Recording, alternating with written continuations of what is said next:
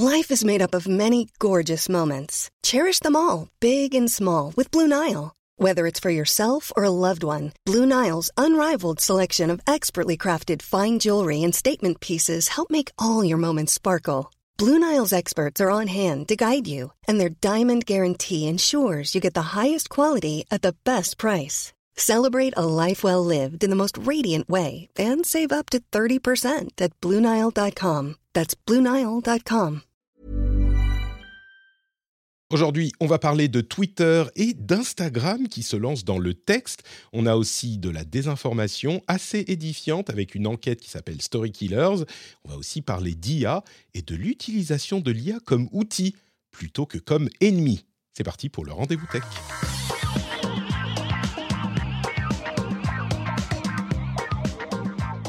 Bonjour à tous et bienvenue dans le Rendez-vous Tech. Quel plaisir de vous retrouver chaque semaine. J'espère que ce plaisir est partagé par les auditeurs d'une part et par mes invités d'autre part. On va leur dire bonjour dans un instant, mais avant ça, je vous rappelle que je suis Patrick Béja, que nous sommes en février 2023 et que c'est l'épisode numéro 501 comme les jeans. Et ces rappels faits, je peux dire bonjour à mes co-animateurs. Euh, d'une part, Marion Doumain, qui est là avec nous comme tous les mois. Bonjour Marion, comment ça va? Bah, salut Patrick, ça va très bien. Euh, moins, moins de neige que toi euh, par la fenêtre, mais, euh, mais ça va très bien. Je montrais. Grand ciel bleu, donc je ne me plains pas. C'est ça, faut pas s'en plaindre. Je montrais par, dans, sur le, la chaîne Twitch en live le temps qu'il fait chez moi. C'est la neige qui n'arrête pas de tomber depuis 48 heures. Je peux vous dire qu'il a fallu la dégager en sortant pour amener les enfants à la crèche ce matin. On était en retard. C'est, j'espère que le, le, truc qui déblaye, enfin le tracteur qui vient déblayer notre petit chemin de terre qui va jusqu'à la route va passer cette nuit. Sinon, on risque de pas pouvoir sortir demain. petite anecdote, on sort, euh, je rentre dans la voiture avec les enfants, on commence à rouler, et là, je me rends compte qu'il y avait tellement de neige sur les arbres que les branches étaient tombées, étaient descendues sur quasiment sur la route. Donc je dois sortir, je prends un petit bâton, je tape sur les branches et il y a la neige qui tombe et à chaque fois tu sais, la, branche remonte un petit peu et puis un petit peu et puis un petit peu. Donc j'ai dû faire ça sur tout le chemin pour euh, pouvoir sortir. La vie à la campagne. dans la forêt. Est-ce que tu n'auras pas mieux fait d'y aller à pied du coup pour taper sur les branches sans sortir de la voiture à chaque fois? Est-ce que tu as une voiture avec un, un, toit ouvrant pour pouvoir taper en conduisant? Mettre les enfants au boulot. que ça sera recommandé. Ouais, non, mettre les enfants au boulot. Allez, tac, tu vas.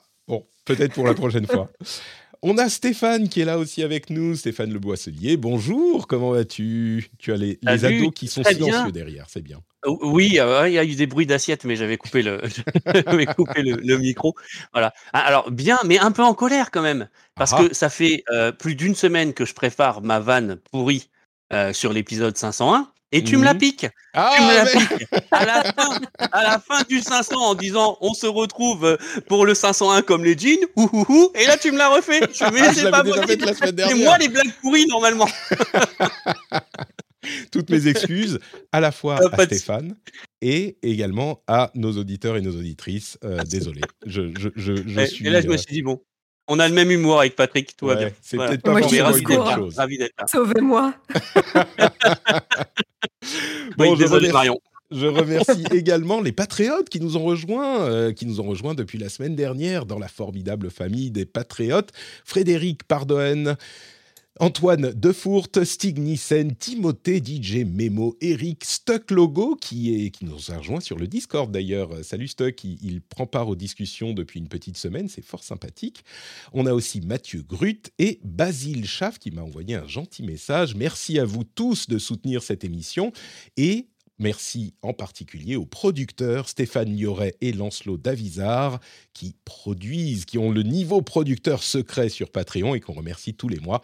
Merci à vous tous. C'est grâce à vous que cette émission existe. Bon, euh, on a un gros programme, donc on va se lancer tout de suite avec les infos à retenir et le truc que vous attendiez, vous attendiez tous, le jingle des infos à retenir. Il n'est pas, pas trop fort, hein, ça va. Ah.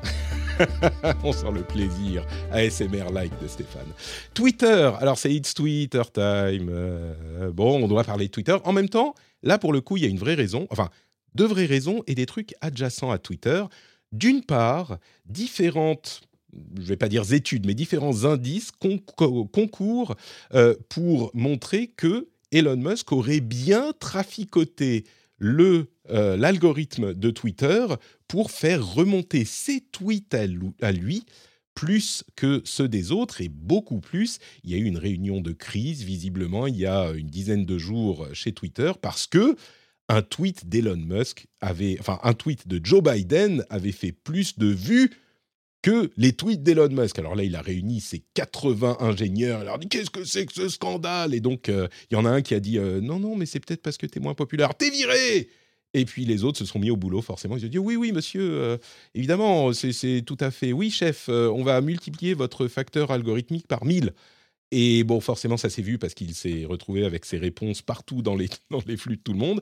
Il a dit, lui, mais non, pas du tout, c'est totalement faux, c'est n'importe quoi. On a eu depuis des chiffres qui montrent que quand même, depuis ce moment-là, il y a un truc qui s'est passé. Et effectivement, euh, les, données, les tweets de Twitter, euh, ça a été observé par un chercheur, euh, semble effectivement quand même euh, beaucoup plus présent et beaucoup plus affiché que avant ce moment-là. On a des courbes très très belles qui montrent ça. Donc bon, bref. Ça, à la limite, c'est un détail. L'histoire qui nous occupe le plus, enfin, c'est un détail. Non, c'est quand même un truc important. On est vers la voie, euh, je ne sais pas, c'est une sorte de parcours classique euh, du révolutionnaire qui se transforme en dictateur. Mais bon. Mégalomaniaque, tu veux dire? Bah, Non, mais c'est enfin vraiment. Si, si, disons qu'on ne peut pas affirmer avec certitude que c'est ce qui s'est passé.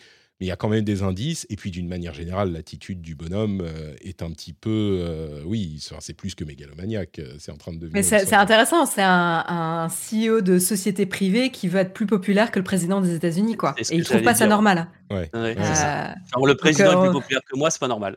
ouais, voilà. c'est là, Coco, en fait. en plus, c'est même pas qu'il est plus populaire que lui. Visiblement, le truc qui l'a a énervé, c'est que un tweet de Biden, qui était un tweet à propos du Super Bowl, enfin le truc, avait fait beaucoup, beaucoup de vues, alors que les siens sont plutôt sur la pente descendante. Enfin bon, on est. Euh, moi, j'ai l'impression. Même, même si c'était plus. Même si c'était plus qu'un tweet, je trouve ça plutôt rassurant que euh, l'avis d'un président d'un pays compte plus que l'avis euh, d'un mec qui dirige une plateforme de réseau social. Enfin, j'ai rien contre les CEO de, de plateformes de réseau social, mais euh, certes, il envoie des, fusées dans l'espace, mais bon, euh, il n'est pas président, il n'a pas été élu, quoi. J'espère que tu ne te retrouveras pas dans une salle de réunion avec lui un jour, parce que tu risquerais d'avoir le viré, t'es viré, tout de suite. Alors, je pense que je le vivrais très très mal hein, si j'étais dans la même pièce que lui. C'est marrant d'ailleurs les comparaisons qu'on fait souvent entre l'attitude de Musk et l'attitude de Donald Trump, parce que la phrase clé de, du reality show de Donald Trump, c'était quand même You're fired. Et là, ça a l'air d'être son attitude dans, dans, dans ses réunions euh, chez Twitter. on y est là, ouais, on y est.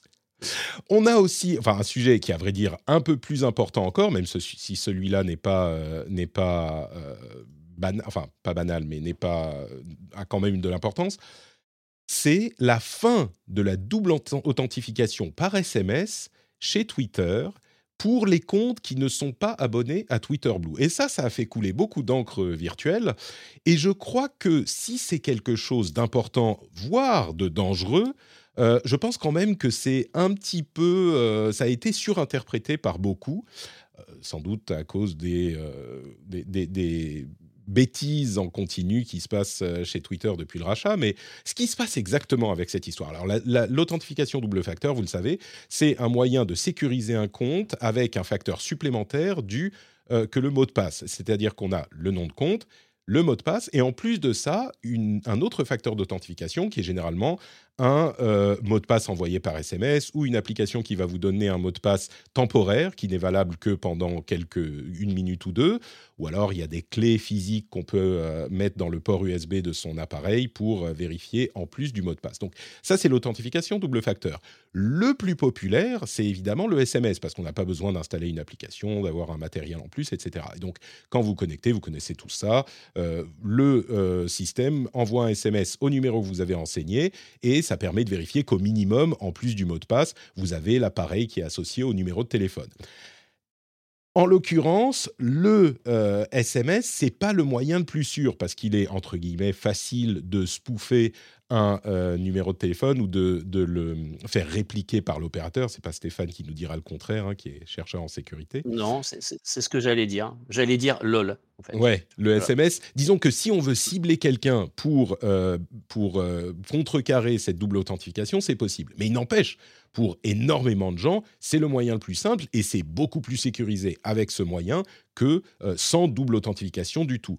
Le truc, c'est que ça coûte de l'argent de faire envoyer des SMS.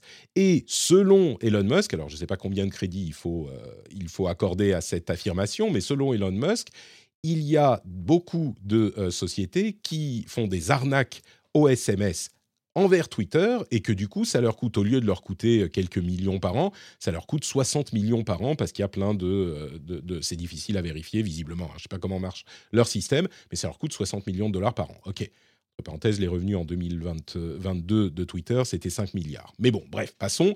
60 millions, c'est pas rien. Et donc, ils ont décidé de supprimer dans un mois l'accès à l'authentification par SMS à tous les comptes Twitter qui ne sont pas abonnés Twitter Blue.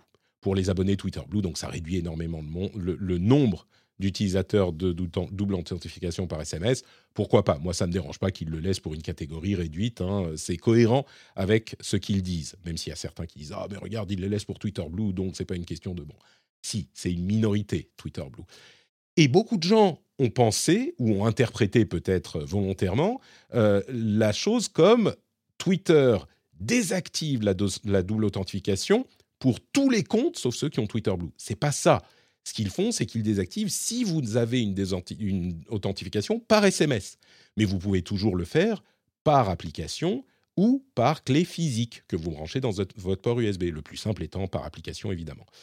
Euh, ça reste problématique parce que c'est arrivé avec très très peu de communication. Il y a une pop-up que la plupart des gens vont fermer dans leur application Twitter et ça euh, ça s'active dans un mois. Et je pense qu'il y a énormément de gens qui vont simplement désactiver la double authentification pour pas être bloqués sur Twitter et qui vont pas ajouter une application ou ce genre de choses.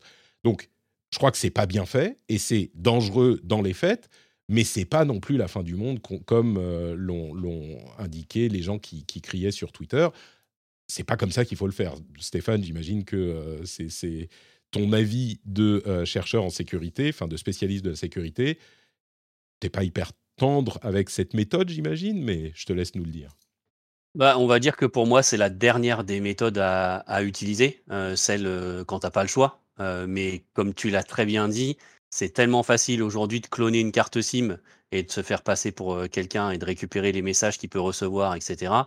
Euh, et c'est quelque chose que nous, euh, dans, mon métier, on rencontre euh, pas tous les jours, mais pas loin. c'est pour moi effectivement la, moins bonne des solutions. Même si, comme tu l'as très bien dit aussi, ça reste quand même une authentification double facteur. C'est-à-dire que c'est déjà toujours mieux que d'avoir un mot de passe unique. Mais si j'ai un conseil à donner effectivement à, nos auditeurs, bah, c'est plutôt d'utiliser soit une app d'authentification, Google en a une, Microsoft en a une, il y en a il y en a des tonnes, euh, voilà, ou une clé euh, physique. Euh, alors c'est un petit investissement, mais c'est une, voilà, c'est une, une, quarantaine d'euros. Vous avez des clés FIDO qui marchent à la fois en USB et à la fois en NFC. il faut savoir que maintenant ça marche avec certaines applications sur l'iPhone aussi. Mmh. et donc ça marche, ça marche plutôt bien, mais ça réclame un petit investissement. Et effectivement, il faut avoir la clé sur soi, etc. C'est un petit peu plus contraignant. Donc ça, c'est quelque chose que je vais plutôt vous conseiller pour sécuriser, par exemple, un coffre-fort de mots de passe. Euh, voilà, par exemple. Mais euh, après, l'authentification par app, c'est vraiment très très bien. Même si, là encore, si on cherche un petit peu, il y a toujours des moyens après, de. Mais ça va tellement loin que voilà, ça va tellement loin que faut vraiment, faut vraiment le vouloir. Euh, et on va plutôt essayer de, de hacker quelqu'un qui a un système de, de validation par SMS. Ça sera de toute façon plus facile. Voilà. Euh, mais comme je hein, c'est plutôt la com qui était pas bonne, quoi. Alors c'est ça, c'est à ça que je voulais en venir. Euh, je comprends que les gens, les gens, hashtag les gens soient pas contents. C'est quand même mal géré euh, son truc, la manière dont il le fait. Ok, on va, comme on dit, phase out l'authentification par SMS, la double authentification par SMS. Ok, pourquoi pas C'est effectivement pas la méthode recommandée par les spécialistes en sécurité. Enfin là, quand même, il y a meilleur moyen de le faire, non? Oui, c'est assez, rigolo parce qu'au final, euh, la pire méthode de double authentification devient payante et les meilleures restent gratuites. Donc c'est un peu ce que tu as dit. Il faut arrêter de s'énerver pour pour pas grand chose, quoi. Enfin. Alors, ce qui est pénible, euh, et c'est là le, risque que tu as pointé, c'est que malheureusement, déjà d'avoir euh, passé l'étape de la double authentification, même si c'est la moins bonne avec SMS, c'est déjà mieux que rien, comme Stéphane et toi l'avez dit. Et le problème, c'est que demander aux gens qui avaient déjà défini ça euh, de faire autre chose, bah, ils sont là, non mais t'es gentil, mais je passe pas ma vie sur Twitter à définir mes critères de sécurité et ma double authentification. Enfin, je l'ai fait une fois, euh, arrête de m'embêter. Et, là, en fait, je, suis d'accord avec les utilisateurs. Je suis là, il faut pas non plus abuser, quoi. Mais euh, oui, il y a vraiment un problème de communication. Est-ce que c'est étonnant? Absolument non. C'est un désastre de communication de Twitter de toute façon depuis plusieurs mois. Donc j'ai envie de dire, ils restent cohérents dans, dans leur niveau de communication. Euh, mais, mais oui, de, de, toute façon, moi j'étais. Enfin, euh, à un moment donné, j'arrivais même pas à établir la double authentification parce que j'avais créé mon compte, euh, euh, c'était trop vieux, bref, c'était bloqué avec la double authentification et personne au support client était capable de m'aider. Donc, un jour, j'ai pu l'activer par miracle. Je, sais pas pourquoi je me suis obstinée. mais aussi en, en, désactivant, ça t'envoyait un message les premiers temps comme quoi c'était il y avait un souci sur l'application et tu pouvais pas le faire. Enfin, Ouais. donc, euh, donc voilà, bref, euh, je trouve que c'est beaucoup de bruit pour euh, pas grand-chose. Ça accroît le danger pour les utilisateurs de Twitter parce qu'il ne faut pas se leurrer, la majeure partie qui avait déjà activé le SMS, il y a peu de chances quand même qu'ils s'amusent ou qu'ils soient même au courant qu'il faudrait qu'ils changent de méthode d'authentification vu qu'ils sont pas très très bien guidés sur le sujet à l'heure actuelle. C'est dommage et c'est encore une fois Twitter qui gère pas très bien le, sujet. Je crois que s'ils avaient le problème, fait genre... pardon, le problème, ça va peut-être être la migration en fait entre mmh. les gens qui utilisent euh, cette, cette, méthode aujourd'hui et euh, le recours à, à, une méthode via une app, etc. Parce que souvent, tu sais, on te donne des clés de, euh, pour retrouver, pour récupérer, récupérer ta clé de sécurité, etc., etc. Et s'ils coupent d'un coup et que la personne, du coup, n'a pas fait le, lien vers la, vers la migration, vers l'authentification euh, par une app, elle peut potentiellement avoir des problèmes. Donc, euh, c'est là où ça, il va gère ça intelligemment. Quoi. Normalement, en tant qu'ingénieur et product designer, euh, le projet de migration sur des sujets de sécurité, c'est un vrai projet en fait. C'est bah, pas fait sous le coude. donc moi j'ai travaillé sur un, sujet, enfin pas exactement ça, mais sur la du chiffrement de données et sur une migration pour mieux protéger les données des utilisateurs. ça prend ça ça se fait pas du jour au lendemain euh, pour faire la migration et il faut prévoir tous les cas. Euh, certains peuvent être manuels si ça impacte pas énormément d'utilisateurs et que tout le monde va pas venir euh, te contacter au même moment, mais il faut toujours prévoir une manière pour les gens de retrouver leur accès au compte et à leurs données. et comment tu fais ça tout en respectant la, sécurité des, des données. Donc voilà, c'est réfléchir à l'expérience utilisateur bah, c'est ça. S'ils avaient dit. on n'a pas Elon Musk comme patron. Et qu'on n'a pas viré euh, la moitié de l'équipe, quoi. Toi, t'es viré. S'ils avaient fait ça, genre dans trois mois ou même dans deux mois, on va désactiver le truc. Voilà le, euh, le, chemin pour euh, changer votre méthode d'authentification. Faites-le maintenant, etc. Moi, je me demande s'ils vont pas faire marche arrière, genre dans deux semaines, et dire bon, finalement, on laisse un mois de plus ou on fait les choses un peu différemment. Et entre temps, il y a des gens qui seront passés à l'authentification par app, mais la double authentification par app, mais, mais on verra. Euh, une autre chose qui n'est pas directement liée à euh, Twitter, mais qui est une copie de ce que fait Twitter, c'est Meta, donc Facebook, Instagram, tout ça, qui annonce les Meta Verified Subscription Service, c'est-à-dire les services de vérification payants avec un badge bleu, tout comme Twitter. Ça coûtera euh, une douzaine de dollars par mois et ça sera disponible sur Facebook et sur euh, Instagram. En gros, c'est euh, la vérification du compte payante, exactement comme le fait Facebook. Et, pardon, exactement comme le fait Twitter. mais il y a quand même, il y a beaucoup de gens qui ont dit ah oui, mais du coup, tu vois, c'est exactement la même chose. Ça valide l'idée de Twitter. Et d'une certaine manière, oui, c'est euh, pour certains aspects une, une, validation de ce que fait euh, Elon Musk avec Twitter Blue, mais il y a quand même des différences. Et euh, plusieurs différences que j'ai notées, c'est que d'une part, le, Twitter, enfin Meta a un modèle économique basé sur la pub qui reste solide. Les annonceurs ne sont pas en train de fuir la plateforme et pour eux, c'est un revenu supplémentaire, cette chose-là, la vérification c'est pas, comme l'a professé Elon Musk, euh, l'idée de euh, devenir une partie majeure, en tout cas à ce stade, de leurs revenus. Donc, de ce point de vue, c'est important. Il y a aussi le fait qu'il y a d'autres choses qui ont de la valeur dans cet abonnement chez Meta. Par exemple, l'accès à un service client avec une vraie personne directement quand on est abonné. Donc ça, c'est important, surtout pour des gens qui ont leur business sur Instagram, par exemple, ou qui l'utilisent de manière professionnelle. Bah, ça a une vraie valeur, cet, cet abonnement. Du coup, oui, on est un utilisateur professionnel, on a accès à une vraie personne quand on a un problème. Euh, et puis, il y a aussi le fait, alors c'est pas tout à fait complètement vrai sur Facebook, mais d'une manière générale, Twitter est beaucoup plus un média de communication publique évidemment qu'il y a des gens qui communiquent publiquement sur Facebook et sur Instagram et à des plus grandes audiences, mais c'est pas autant un média où on va avoir des discussions animées sur euh, des sujets de politique. Encore une fois, sur Facebook, il y a beaucoup de groupes où c'est le cas, mais c'est plus one to many, et on, y reviendra tout à l'heure. C'est pas autant un espace de discussion. Donc, la, vérification sur Twitter, et même historiquement, avait une valeur qui était différente de ce qu'on peut avoir sur Facebook. C'était euh, une valeur qui, avec tous ses défauts, était censée te donner une indication sur la qualité du euh, compte ou la valeur journalistique ou ce genre de choses du compte en, question. Donc là, sur Facebook, c'est pas tout à fait la même situation. Donc oui, euh, est-ce que c'est euh, Meta qui copie Musk? Oui. Est-ce que ça a tout à fait les mêmes conséquences? Je dirais non, mais c'est quand même quelque chose d'important, c'est sûr. donc voilà, ça c'était une annonce qui est arrivée par Zuckerberg il y a quelques, quelques jours.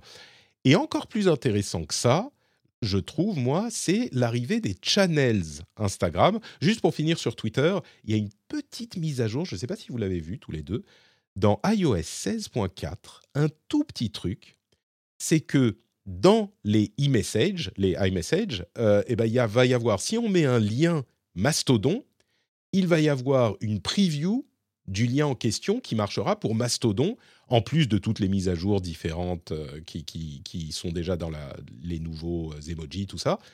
Mais il y aura du coup une preview des euh, updates Mastodon. Je trouve ça intéressant parce que c'est un petit moyen pour Apple de favoriser aussi Mastodon. Je me demande si c'est pas assez intentionnel de la part, enfin c'est forcément intentionnel de la part d'Apple de faire quelque chose comme ça.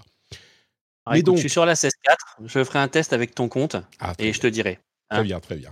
je n'utilise pas assez Mastodon, mais bon, pour aller follow notre, Patrick. Moi, je, moi, je suis actif. Il n'y a pas ce genre de preview euh, Il n'y a pas ce genre de preview avec euh, les autres? Euh, si, si, si, mais c'est juste qu'ils rajoutent Mastodon, tu vois. Donc, quelqu'un a pris le temps d'aller ajouter l'intégration de la preview Mastodon.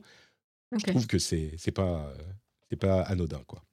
Mais le truc encore plus intéressant que je voulais mentionner, puisqu'on parle de réseaux sociaux et de communication par texte, c'est l'arrivée prochaine des broadcast channels, ou des channels, des chaînes de diffusion sur Instagram. Alors qu'est-ce que c'est que ça? C'est un petit peu l'intégration sur Instagram des euh, groupes de discussion type WhatsApp, Telegram, euh, etc. Sauf que c'est vraiment one to many, donc un vers beaucoup. Donc la personne qui a accès à ça, c'est pas encore. Ils commencent avec des gros euh, comptes et puis ils vont diffuser ça petit à petit. Ils testent les choses hein, euh, avec un, calendrier de, déploiement chez Instagram. Euh, et donc on peut poster des messages comme dans une discussion classique, sauf que les gens qui les lisent ne peuvent pas répondre donc si on a 100 euh, 000 followers, on va pas avoir 100 000 réponses dans le truc, mais ils peuvent réagir, répondre à des sondages, des choses comme ça. Mais donc c'est vraiment l'idée d'avoir de la communication par texte en plus des images. Euh, je trouve ça vraiment intéressant et je trouve, alors moi je j'aime beaucoup Twitter, donc peut-être que ça me parle particulièrement, mais je trouve ça hyper intéressant comme ajout euh, à, Instagram, qui est avant tout un média visuel, hein, que ce soit en photo ou beaucoup plus en vidéo aujourd'hui avec les reels, etc mais là, il y aura en plus le texte. C'est un truc que vous pourriez utiliser, dont vous voyez une utilité Ou moi, je, délire un petit peu, peut-être, Stéphane, on vient vers toi. Tu vas, tu vas venir suivre, en plus de me suivre sur Mastodon, sur Instagram, pour avoir toutes mes updates Instagram? Alors, Insta, je, je, je participe peu, mais je je suis quand même un ah, gros consommateur. Ah, ok, très bien. Euh, non, non, non, je, mais je suis pas mal de monde euh, sur Insta et, aussi surtout avec euh, mon, autre compte Révolution 3D. Mmh par contre, ouais, je suis pas assez utilisateur et je partage pas assez de contenu pour aller utiliser les channels, etc., etc. Après, effectivement, ça, ça, peut être une, ça peut être, ça peut être pas mal. Ça a une vraie valeur ajoutée. Donc pourquoi pas à, tester en fait, hein, à tester. Vraiment, je pense qu'il il va falloir un peu de recul pour, pour, voir, ce que, pour voir ce que ça donne et s'il il y a une, une réelle utilité. Mais pour une fois que c'est une fonctionnalité qui n'est pas réellement copiée sur quelqu'un, j'ai presque envie de tirer mon chapeau. Quoi. bon, c'est un peu copié sur WhatsApp ou ce genre de truc peut-être. Un peu, ouais. Mais, oui. mais, mais je trouve ça pas mal parce que tu auras l'impression un petit peu de recevoir un message privé de ton idole. Tu vois, par exemple, tous les auditeurs et les auditrices qui vont, moi, je me, suivre sur Instagram vont avoir des salut, comment ça va, tu vois, des petits messages comme ça. Non, Mario moi, je me vois bien l'utiliser, ouais. Je suis des, artistes que, que j'aime beaucoup, euh, des artistes de musique euh, ou des créateurs, etc. Euh, moi, je serais carrément pour, pour m'abonner. Hein. Ouais. Je pense que c'est ça peut fonctionner. Et puis effectivement, je sais pas, il y a une, c'est comme des SMS quoi, enfin des, des, des, des échanges en direct. parce que bon, tu peux pas répondre, mais on va falloir libérer un peu de temps en fait, sur TikTok pour le passer sur les channels, quoi, du coup. Ouais, et puis il y, a déjà cette, cette utilisation, j'ai l'impression, c'est juste un peu détourné. Euh, par exemple, moi, je suis euh, le groupe euh, Glass Animals, qui est un groupe de, pop rock anglais, et, et, en fait ils écrivent des, petits articles de blog, enfin les différents membres du groupe, et ils envoient une newsletter. Et, en fait généralement ils font une capture de la newsletter qu'ils envoient, qu'ils mettent en post Instagram. Vrai, ou en story. Ouais. Mmh. Donc en fait, euh, j'ai l'impression qu'il y a déjà cet usage, c'est juste qu'il détourne les fonctionnalités actuelles d'Instagram pour pouvoir vraiment le faire. Mm. Donc là, je trouve ça logique de, développer un petit peu cet usage pour permettre, voilà, entre, entre les, les créateurs et, leur communauté, euh, d'avoir euh, des relations encore plus proches, quoi. Je pense que ça peut donner quelque chose, effectivement. Ça sera déployé dans les semaines et les mois à venir. On verra ce que ça donne. Deuxième gros sujet que je voulais couvrir, c'est l'enquête qui, alors c'est incroyable, le marketing du journalisme, la manière dont il dramatise la chose, et je dis pas ça du tout de manière péjorative, même au contraire, c'est des outils de communication. Il y a une enquête qui s'appelle Story Killers, qui a été euh, effectuée par un ensemble d'une trentaine de rédactions dans le monde. C'est des gens très sérieux, hein. il y a tout un tas de rédactions très sérieuses, la BBC, Le Monde, etc. Et ils l'ont euh, brandé Story Killers, et c'est un ensemble d'enquête sur différents euh, organismes qui aident à la euh, désinformation dans le monde. Alors, la chose la plus visible en France, je crois que euh, c'est l'affaire Rachid Mbakri, Mbarki, Barki, oui c'est ça, qui est un journaliste à BFM TV et qui a fait passer des sujets de désinformation à BFM TV, euh, qui ont été en fait euh, envoyés par des organismes plus que douteux. Bon, vous avez sans doute entendu parler de cette euh, partie de l'affaire. Et évidemment, elle est grave, elle, a été traitée avec sérieux, je crois, mais c'est pas cette partie qui m'intéresse le plus. Moi, la partie qui m'intéresse le plus, c'est ce qu'il y a derrière, c'est d'autres éléments de l'enquête Story Killers qui font référence à... Alors, je vous en ai choisi deux spécifiquement. C'est d'une part un groupe qui s'appelle Team euh, Jorge, j'imagine que ça ça se lit comme ça, enfin ça se prononce comme ça, et d'autre part euh, une organisation, une société qui s'appelle Eliminalia. Alors Team Jorge, c'est euh, un groupe géré par un ancien du Mossad, un agent israélien, qui est une société, hein, tout à fait, entre guillemets, une société normale, qui gère des réseaux de désinformation. Et je crois qu'on imagine tous, en particulier des acteurs euh, étatiques, qui ont des réseaux de désinformation et les fermatrolls, etc. Là, euh, ce qu'on trouve, et c'est encore une fois une enquête qui a été menée euh, dans l'anonymat, ils sont rentrés dans les bureaux, ils ont eu des interviews avec les responsables, etc. C'est très sérieux. Il y a un outil notamment qui s'appelle AIMS, qui est géré par cette société qui permet de gérer des campagnes de désinformation dans le monde entier. Et il donne quelques exemples.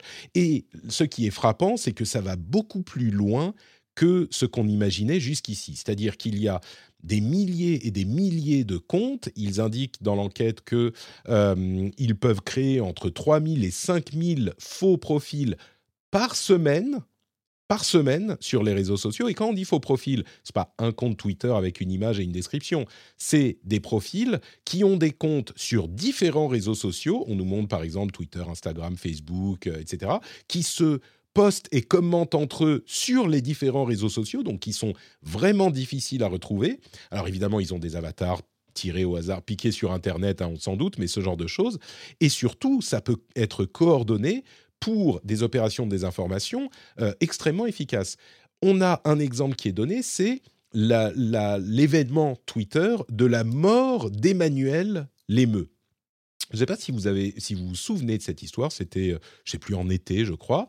On avait vu à un moment un, un, émeu qui est une sorte de. Enfin, ça ressemble à un cerf, euh, qui, est, qui, qui, qui, a été en trending topic de Twitter dans certains pays parce qu'il était censé être mort et c'est un animal qui est populaire sur qui a son compte etc qui est géré par son, son sa propriétaire évidemment et en, en train de me dire que c'est pas Emmanuel qui gère son propre compte? C'est pas lui-même qui gère euh, son propre compte. et donc ils ont utilisé cet outil euh, Ames. Euh, oui, non, mais l'information avant tout sur le rendez-vous tech Marion. Tu vois, nous, nous sommes dans l'exactitude. ils ont utilisé cet outil Ames pour viraliser une annonce de la du décès d'Emmanuel, ce qui n'était pas du tout vrai. Et le hashtag RIP Emmanuel en euh, quelques jours euh, ou quelques heures, s'est retrouvé en tendance dans différents pays.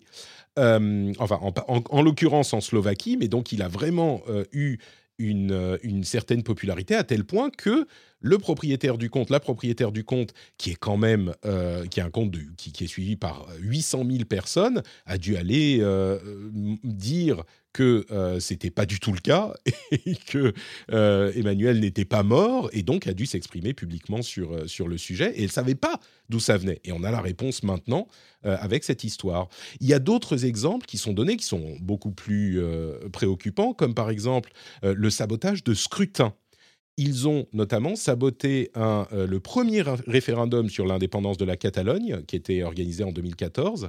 Euh, et ils disent que euh, ils peuvent. L'objectif pour eux, il y avait un, scrutin dans un pays africain qui a été reporté aussi.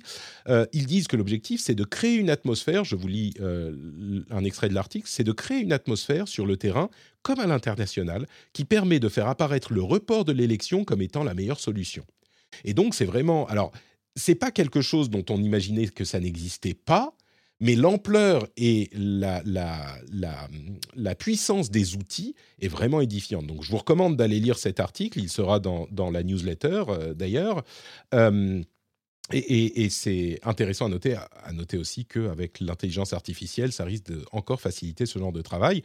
L'autre élément qui est intéressant, et je ne sais pas s'il y a beaucoup à commenter là-dessus, mais je vous les, je vous les mentionne quand même, euh, sur ces deux-là, c'est donc Eliminalia, qui est une société qui gère la réputation de ses clients et euh, qui promet d'effacer le passé des gens qui euh, estiment que leur passé ne devrait pas être visible sur Internet. Alors, ça fait évidemment euh, penser au droit à l'oubli, qui est un outil, légal, enfin un concept légal qui a été mis en place en France et en Europe, euh, où on peut demander à Google, par exemple, de faire euh, supprimer les liens vers des histoires qui sont euh, dommageables si elles sont trop anciennes, etc.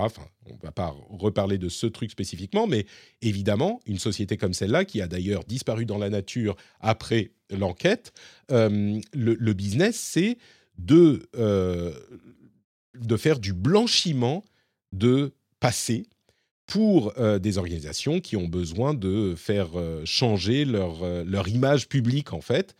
Et là où des gens sont accusés de certaines choses, à raison, souvent, eh bien, ils vont engager cette société qui, par deux outils principaux, le Digital Millennium Copyright Act, le DMCA, donc vont demander le retrait d'articles critiques pour des raisons fausses. Hein. Par exemple, ils vont aller publier un article correspondant à un article critique de leur client, qui en reprend les, de grands extraits, et ils vont l'antidater et dire c'est euh, du copyright.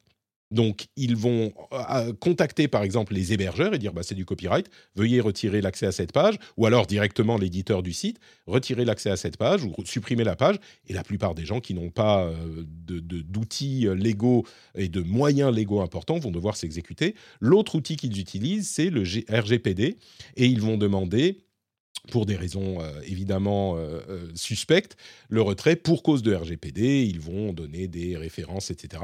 Et du coup, le résultat, c'est que pour leurs clients, des, euh, euh, sujets critiques de leurs clients vont disparaître. Et, On parle, en gros, le travail légitime représente une, fraction infime de ce qu'ils font. On parle beaucoup de criminels qui veulent faire disparaître de, je schématise, hein, mais qui veulent faire disparaître de l'Internet leur euh, passé ou leur présent criminel, et ça marche. Et ça marche. Donc, le euh, sujet est hyper intéressant aussi. Euh, je vous le mettrai dans la newsletter également, mais c'est à la fois fascinant et, et effrayant. Et terrifiant. Et terrifiant. Parce qu'il y a quand même, Tami, il se vante, tu vois. C'est-à-dire que, alors moi j'ai l'habitude dans la sécurité, si tu veux, d'avoir des gens qui euh, vendent des plateformes sur, sur, le darknet qui permettent de souscrire à un service pour pouvoir aller pirater une entreprise et disposer des outils, par exemple, hein, tu vois. Mais là, on a, mais c'est sur le darknet, donc tu vois, c'est un petit peu, c'est underground, tu vois. Hein. mais là, non, on a des gens qui euh, se vantent carrément de pouvoir créer des faux comptes, etc., euh, etc. Et moi, des fois, je m'amuse à aller voir les faux profils euh, sur. Euh, alors, il y en a beaucoup sur Insta et sur Twitter, il y en a de plus en plus aussi, euh, bizarrement depuis quelques depuis quelques mois. et avant, les faux comptes sur Insta, tu les repérais en deux secondes. Mmh. C'était des comptes où il y avait deux photos et les personnes suivaient beaucoup plus de gens euh, tu vois, que, qu'elle n'avait de followers. Enfin, il y avait, un, il y avait, il y avait un, espèce de décalage absolument énorme, genre 3 followers et 3000 suivis. Hmm. Et, et, tu les repérais assez facilement. Et maintenant, avec ce genre d'entreprise, les faux comptes, si tu regardes bien, il y a du contenu, euh, souvent depuis presque un an, voire deux ans, euh, à des dates différentes, des trucs qui sont euh, qui sont tout, qui paraissent légitimes et, et on voit qu'il y a vraiment des sociétés qui se sont spécialisées là-dedans et ouais clairement ça, ça, ça, fait, ça fait peur. Mais c'est ça qui est assez euh, impressionnant dans, dans l'enquête, justement. C'est euh, la richesse des, faux profils euh, quand ils montrent qu'ils créent plusieurs comptes sur différentes plateformes pour enrichir le profil et l'empreinte numérique d'un faux profil pour lui donner plus de crédibilité. Genre, il a inscrit à une chaîne de, de hamburgers parce qu'il aime les hamburgers, etc. etc. c'est le niveau de sophistication et en fait, ça ressemble un peu à, à c'est-à-dire euh, bah, les réseaux sociaux et les plateformes vont faire tout pour euh, limiter et identifier euh, ces espèces de faux comptes. Et donc, du coup, les faux comptes se perfectionnent pour pouvoir passer ces règles et ces détections. quoi. Je crois qu'il est tentant de se dire ah bah oui, bah, c'est des faux comptes, on savait, mais, mais ça va beaucoup plus loin que ça en fait. C'est pas juste, hein, c'est des trolls, des fermatrolls, on savait, on savait que ça, ça, arrivait. Là, moi, comme, comme vous le disiez tous les deux, j'arrivais plus ou moins à savoir qu'est-ce qui était un faux compte euh, ou pas. Aujourd'hui, c'est beaucoup, beaucoup plus difficile. Et, et la, la manière ça, c'est plus, plus possible. Ouais. Ils sont créés à la. Enfin, ah, j'imagine que là aussi. Et c'est pas juste ces sociétés-là, hein, maintenant, qui sont euh, révélées au grand jour, mais il y en a plein qui font des choses comme ça, enfin, plusieurs en tout cas. Et, euh, et ce qui est frappant, c'est l'interaction entre les différents réseaux, le fait qu'ils aient des comptes sur plusieurs réseaux, etc. Donc. Bon, euh, maintenant. J'ai trouvé un moyen assez simple de mettre un terme aux conversations avec les faux comptes. Ça, ça marche assez bien, je vous donne le tips hein, au cas où. C'est que, en général, il y a des conversations qui se lancent, machin et tout, et au début, je fais exprès de répondre. Donc, je réponds, je dis, ouais, ça va, merci, j'habite en France, et toi, machin et tout. Et, et après, euh, je dis, qu'est-ce que tu fais dans la vie? Euh, Donc, elle ou il me répond ce qu'il fait dans la vie. Et, et, en général, quand je soupçonne que c'est un faux compte et je, et, et je veux voir si ça va, ça va plus loin ou pas, euh, il me dit, et toi, qu'est-ce que tu fais? Et je lui dis, bah, moi, je suis expert en cybersécurité. En général, le faux compte, c'est silence radio derrière. Là, j'ai plus de nouvelles. Et il y a eu une fois où j'étais persuadé que c'était un faux compte. Et la personne me répond, bah ouais, et alors, euh, bah ok, cool, super, bah ça voilà. Et, euh, et là, c'était pas un faux compte. Mais en général, quand c'est un faux compte, c'est après, voilà, c'est silence radio. Voilà, je vous donne le titre. Donc la prochaine étape d'amélioration des faux comptes, c'est quand le faux compte pourra répondre Ah, mais c'est super impressionnant, Stéphane, dis-moi en plus. c'est ça, c'est ça, c'est ça. Euh, bah écoutez, enfin, tout ça, évidemment, c'est intéressant, mais le, le, le, plus important, c'est la manière dont il euh, manipule effectivement. En tout cas, bon, il se vante de pouvoir manipuler les élections. Hein. Après, peut-être que c'est le, bravado des, des, des, des organisateurs de, de la boîte. Mais euh, c'est ça qui est le plus, le plus impressionnant et c'est dans tous les pays, dans toutes les langues. Enfin bon, bref. Et voilà donc pour les deux gros sujets que je voulais euh, évoquer aujourd'hui. On a encore pas mal d'actualités qui arrivent, mais j'aimerais, avant de se lancer dans It's AI Time, ta -ta -ta, bon, c'est pas aussi cool que d'habitude, euh, mais quand même, je voudrais quand même euh, remercier ceux qui soutiennent le Patreon et surtout vous inviter à peut-être vous aussi faire partie de cette catégorie de personnes exceptionnelles. Vous savez à quoi on reconnaît une vraie personne d'une IA bah, Une vraie personne, c'est une personne qui soutient le rendez-vous tech. Voilà, c'est ça, qui soutient les émissions des créateurs qu'ils apprécient. Si vous voulez savoir si c'est un troll ou une IA, vous pouvez poser cette question en plus de euh, qu'est-ce que tu fais et euh, non, moi je fais de la, recherche en sécurité. C'est est-ce que tu soutiens le rendez-vous tech euh, sur Patreon? Si la réponse est oui, là vous dites ah vous êtes quelqu'un de bien, c'est forcément une vraie personne. Donc si vous voulez faire partie des gens bien, c'est très simple, patreon.com/slash rdvtech. Ça ne veut pas dire que si vous ne le faites pas, vous n'êtes pas quelqu'un de bien. Mais au moins, c'est comme le badge bleu bah, vous êtes garanti d'être une personne bien pour une somme modique, encore moins si vous le souhaitez que euh, ce que vous payeriez sur Twitter ou Facebook ou Instagram. Quelques euh, euros par mois, quelques 1 ou 2 ou 3 euros par épisode, c'est vous qui décidez. Et euh, vous allez donc sur patreon.com slash rdvtech, vous voyez le niveau qui vous convient, vous vous abonnez et en deux secondes c'est fait, bim bam boum, plaque, ça y est, c'est terminé et vous vous sentez mieux toute la journée, toute la semaine, tout le mois qui suit. Et en plus de ça, je vous remercie très chaleureusement de votre soutien. Euh, c'est une euh, démarche qui, je pense, est tout à fait louable. Bon, je suis un petit peu, je suis pas forcément objectif dans cette, sur ce sujet, mais je pense que c'est une démarche louable et je vous en remercie. Promis, je pose la question à tous les faux comptes. Très bien, comme ça tu, tu seras sûr. Et d'ailleurs, si vous êtes patriote, il y aura un petit after show à la fin de cet épisode, dans votre flux privé magique, magnifique, euh, pour parler un petit peu et expliquer la section 230, cette euh, pierre angulaire de l'Internet d'aujourd'hui qui est un petit peu remise en cause aux États-Unis et qui, il y a d'ailleurs un procès euh, qui va décider de son sort, qui s'ouvre aujourd'hui devant la Cour suprême américaine. Je vous explique ce que c'est, parce que la section 230, on en entend beaucoup parler, mais on ne sait pas exactement de quoi il s'agit parfois. Et là, au moins, vous saurez, c'est vraiment un élément important de, du net, quoi. Et, on ne sait pas combien de temps on va l'avoir. Bref, ça c'est en after show euh, après l'émission pour les patriotes que j'aime. Say hello to a new era of mental health care. Cerebral is here to help you achieve your mental wellness goals with professional therapy and medication management support. 100% online. You'll experience the all new Cerebral way, an innovative approach to mental wellness designed around you. You'll get a personalized treatment plan from a therapist, prescriber, or both in a safe and judgment free space. Your cerebral therapist or prescriber will outline a customized plan with clear milestones along the way so you can get to feeling your best. With Cerebral, you're not alone in your mental health journey. We're here to empower you to live a fulfilling life.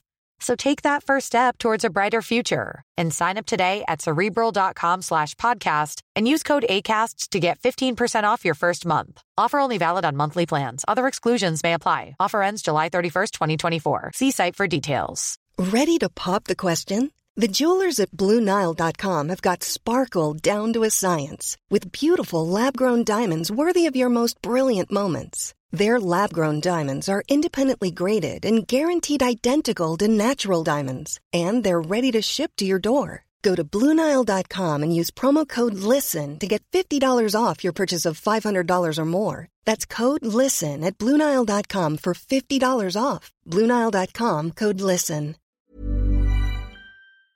J'adore. Et on continue avec le reste de l'actualité.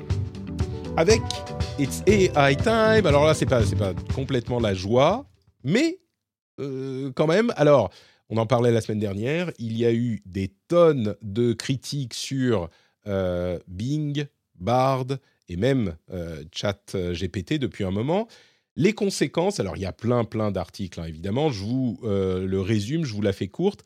Les conséquences essentielles, c'est que d'une part, Sundar Pichai a le, PDG de euh, Google, a dit aux gens euh, Vous me corrigez tout ça, qu'est-ce que c'est que ce bordel sur Bard Il faut être neutre, on va euh, réécrire l'IA pour qu'elle n'exprime pas d'émotion, etc., etc.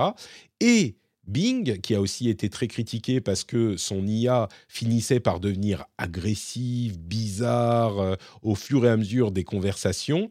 Et, vraiment, il y a des exemples, il y a des exemples euh, préoccupants, enfin préoccupants. L'IA qui dit, euh, on en parlait la semaine dernière, moi je suis une bonne IA, toi t'es pas un bon utilisateur, j'ai répondu, c'est vrai ce que j'ai dit, alors que c'est totalement faux. Genre Avatar 2 est sorti en euh, est, déjà sorti. Non, non, il n'est pas sorti. On est en 2022, il n'est pas encore sorti. Mais euh, si, si, je t'assure. Euh, et c'est ce genre de, réaction. Genre, ah, ça m'énerve. Bref, l'IA dégénérait au bout d'un moment. La réponse de, Bing, de Microsoft, c'est eh ben, on va limiter les échanges à cinq questions-réponses. Et après, on va vous imposer de recommencer une nouvelle conversation. C'est assez drôle euh, parce que c'est vraiment mettre un, bandage euh, sur un truc, enfin un bandage un petit peu artificiel. Mais en même temps, euh, il ne faut pas oublier que c'est une, une, petite partie des interactions. D'ailleurs, Microsoft l'a bien dit, oh, 70% des utilisateurs ont mis un pouce vers le haut avec leur échange avec Bing, etc., etc. Donc, au bout de 15 questions, ça devenait répétitif ou un petit peu bizarre. Donc, on limite à 5 ok, moi je trouve que c'est pas plus mal pendant qu'ils sont en train d'améliorer la machinerie derrière. Euh, ce qui est intéressant aussi, c'est qu'il y a plusieurs articles, dont certains de OpenAI directement, mais plusieurs articles de euh, chercheurs, euh, de, spécialistes qui commencent à dire il faut qu'on que, que les, enfin, il faut se poser la question de qui va décider comment on va, tout ça va marcher. Et certains vont dire ah bah oui, il faut pas qu'on se pose juste la question maintenant, mais comme je le disais avec Jérôme il y a une ou deux semaines, le truc c'est qu'avant qu'on l'ait devant les yeux, bah le, on va pas commencer à réfléchir aux conséquences directes de tous les projets de recherche, de tous les labos du monde euh, pour en, euh, légiférer l'utilisation potentielle. Ça, c'est juste pas possible. À un moment, quand ça commence à arriver dans la société, effectivement, il faut s'y intéresser. Et là, les responsables et les gens qui euh, gèrent ce genre de projet euh, le mettent en avant beaucoup plus tôt, je dirais, que ce qu'on a vu dans euh, d'autres domaines de la tech, où c'est venu après des, des années d'utilisation. Donc, faut s'y intéresser. C'est en cours. je trouve ça plutôt positif, mais enfin plutôt positif on laisse pas la chose autant dégénérer, je crois. D'un autre côté, Microsoft est, selon euh, certaines sources et certaines, rumeurs, euh, déjà en train d'augmenter le prix des API de recherche par Bing, d'aller voir les annonceurs pour leur dire eh, vous ne devez pas faire de la pub euh, sur, sur notre nouveau Bing, etc., etc. Donc la machine commence à s'activer. Moi, je trouve que c'est un petit peu le fonctionnement normal d'une nouvelle technologie aussi, comment dire, perturbante qui perturbe l'industrie, hein, peut-être perturbante psychologiquement aussi, qui perturbe l'industrie. Je trouve que c'est un fonctionnement normal, voire on laisse pas les choses dégénérer. Pas si, si vous, ça vous inquiète plus. J'aurai après un autre sujet un petit peu plus euh, euh, positif à vous soumettre, mais qu'est-ce que, comment vous, vous, jugez l'évolution de ce truc avec Bing qui dit Oh, cinq, cinq réponses et puis, puis c'est fini? C'est. Est-ce que c'est. Bah, Vas-y Stéphane. Moi je trouve ça un peu facile, mais, mais euh, après la seule question que j'ai envie de vous poser, c'est euh, est-ce que vous avez testé, est-ce que vous avez du coup après avoir testé, euh, vous avez eu envie d'utiliser Bing ou est-ce que vous êtes reparti sur Google? Parce que moi perso, j'ai plutôt eu envie de lui mettre des claques euh, autre chose. Euh, Pourquoi il t'apprenait la vie ou? Non, mais j'ai pas eu de réponse du tout pertinente. Euh, oui, et puis et puis oui. Alors quand tu creuses un petit peu, etc. C'est vrai qu'il a il a tendance à, t'apprendre la vie. Et, je trouve que là où ChatGPT t'arrivais à le biaiser sur plutôt sur enfin sur ta session en lui disant non non en fait on est en 2022 etc. pour reprendre un peu passé, mais c'était que sur ta session. Et en fait, si quelqu'un d'autre lui posait la même question, il n'était pas biaisé. L'impression que Bing, les, biais, ils ont été, euh, ils ont été un petit peu euh, euh, généralisés. donc, donc peut-être moins de maîtrise de, ce côté-là. donc voilà. Après, je vais regarder l'évolution parce que forcément, moi, c'est un sujet. bah, je suis passionné de tech et de sécurité, donc forcément, c'est un sujet, c'est un sujet qui m'intéresse. Mais, euh, mais voilà, pour l'instant, aujourd'hui, j'ai pas été réellement. Autant j'ai été convaincu par ChatGPT, même si euh, hier, je lui ai demandé de résoudre un problème pour ma fille de CM1, juste pour voir comment il allait réagir. euh, il commence à me faire des équations. J'ai dit non, mais en CM1, ils connaissent pas les équations. Il me dit ah pardon. Alors si on part de x égale, j'ai dit mais non, ça c'est une équation. ils, ne savent pas ce que c'est x égale quelque chose. Il me fait ah ok d'accord, pardon, excusez-moi de la confusion. Mais il m'a fait ça dix fois et au final à chaque fois il me remettait. On a marre. toi t'es pas on voit les, on voit les limites. Mais sur Bing, je suis pas convaincu. Alors sur Bing, j'ai cherché euh, qui est Stéphane Le Boisselier et il me dit, euh, alors je vais pas dire spécifiquement, mais un, quelqu'un euh, qui fait de la cybersécurité, un utilisateur d'Instagram avec le pseudo LB Stéphane. Il y a aussi un professeur d'histoire médiévale, j'imagine que c'est pas toi, mais non, euh, mais tu vois comme quoi euh, il connaît ah, il mal, un hein. petit peu. Pas mal, parce que ChatGPT ne me connaît pas par contre. Tu vois. Ouais, voilà. Tu vois, Bing, il peut faire des recherches internet. Marion, c'est le, le, tu sais le, le mime du, du, truc du téléachat où tu mets un, un, machin de gros scotch là, de gaffeur sur la, la, la, bassine qui fuit, tu fais paf et ça y est, c'est réparé. euh, ça ressemble un petit peu à ça. C'est un peu la bassine qui fuit peut-être. Oui, mais bon, est-ce que c'est est -ce c'est vraiment grave? Enfin, en, en, fait, euh, pour des pour des produits, il faut, faut, bien se dire, on est en on est en vraiment en early stage de, de, de produits. C'est vraiment le tout début de l'utilisation de l'intelligence artificielle et de et de ces modèles de, de conversation. Et, euh, et en fait, c'est ce que disait très bien Microsoft. La majorité des utilisateurs vont pas les utiliser comme vont pas l'utiliser mmh. comme ça. Donc on va pas dédier 90% des ressources de Microsoft qui travaillent sur Bing euh, avec ChatGPT sur euh, 1% des use cases c'est ridicule. Donc en effet, ils ont mis un gros scotch, ça va très bien tenir pendant un certain temps, et ils vont se concentrer sur le vrai use case euh, de Bing et de ChatGPT dans Bing. Euh, c'est ce que font toutes les startups. Hein. C'est-à-dire on va pas aller chercher le edge case qui mmh. concerne 1% des utilisateurs. Et si en fait euh, la solution c'est l'expérience n'est pas optimale ou on limite leur nombre de, de requêtes, on s'en fout. Je mmh. suis désolé pour les fans de tech, mais on s'en fout. c'est ça la réalité en fait. Ouais. Et je trouve que d'une manière générale, on, a tendance à se focaliser sur ces, cas pas négligeables, qui existent, euh, ils ne sont pas inventés, mais sur ces cas-là, et euh, pas assez sur l'utilisation en général, comme tu le dis. Et à ce propos, il y a un article que j'ai trouvé, peut-être que c'est le, meilleur article sur l'IA que j'ai lu depuis euh, trois mois, et Dieu sait que j'en lis beaucoup, mais le plus important. Et je le mettrai aussi dans la newsletter. D'ailleurs, euh, Mailchimp est en train de changer ses conditions d'utilisation. Je ne sais pas si je pourrais continuer la newsletter publique, la newsletter euh, des patriotes, oui. Mais si vous avez des outils euh, pas trop chers de, newsletter qui fonctionnent bien, dites-moi parce que dans, quelques semaines, la newsletter, je vais devoir la transférer quelque part et je ne sais pas comment je vais faire. Mais d'ici là, cet article-là il sera. C'est un article d'un professeur qui s'appelle Ethan Mollick, qui est un professeur euh, d'université, hein, qui se focalise, euh, qui est à l'université de Pennsylvanie, qui se focalise sur l'entrepreneuriat et l'innovation, et qui a euh, pris une approche vraiment intéressante et différente sur l'IA. C'est que le dernier semestre, enfin ce semestre en cours, il a demandé aux élèves non pas de ne pas utiliser l'IA pour leurs devoirs, mais il a imposé aux élèves de faire une partie de leurs devoirs avec l'usage de l'IA. C'est-à-dire qu'il a été leur demandé de faire rédiger la réponse par ChatGPT et d'illustrer avec des outils d'IA générative euh, image.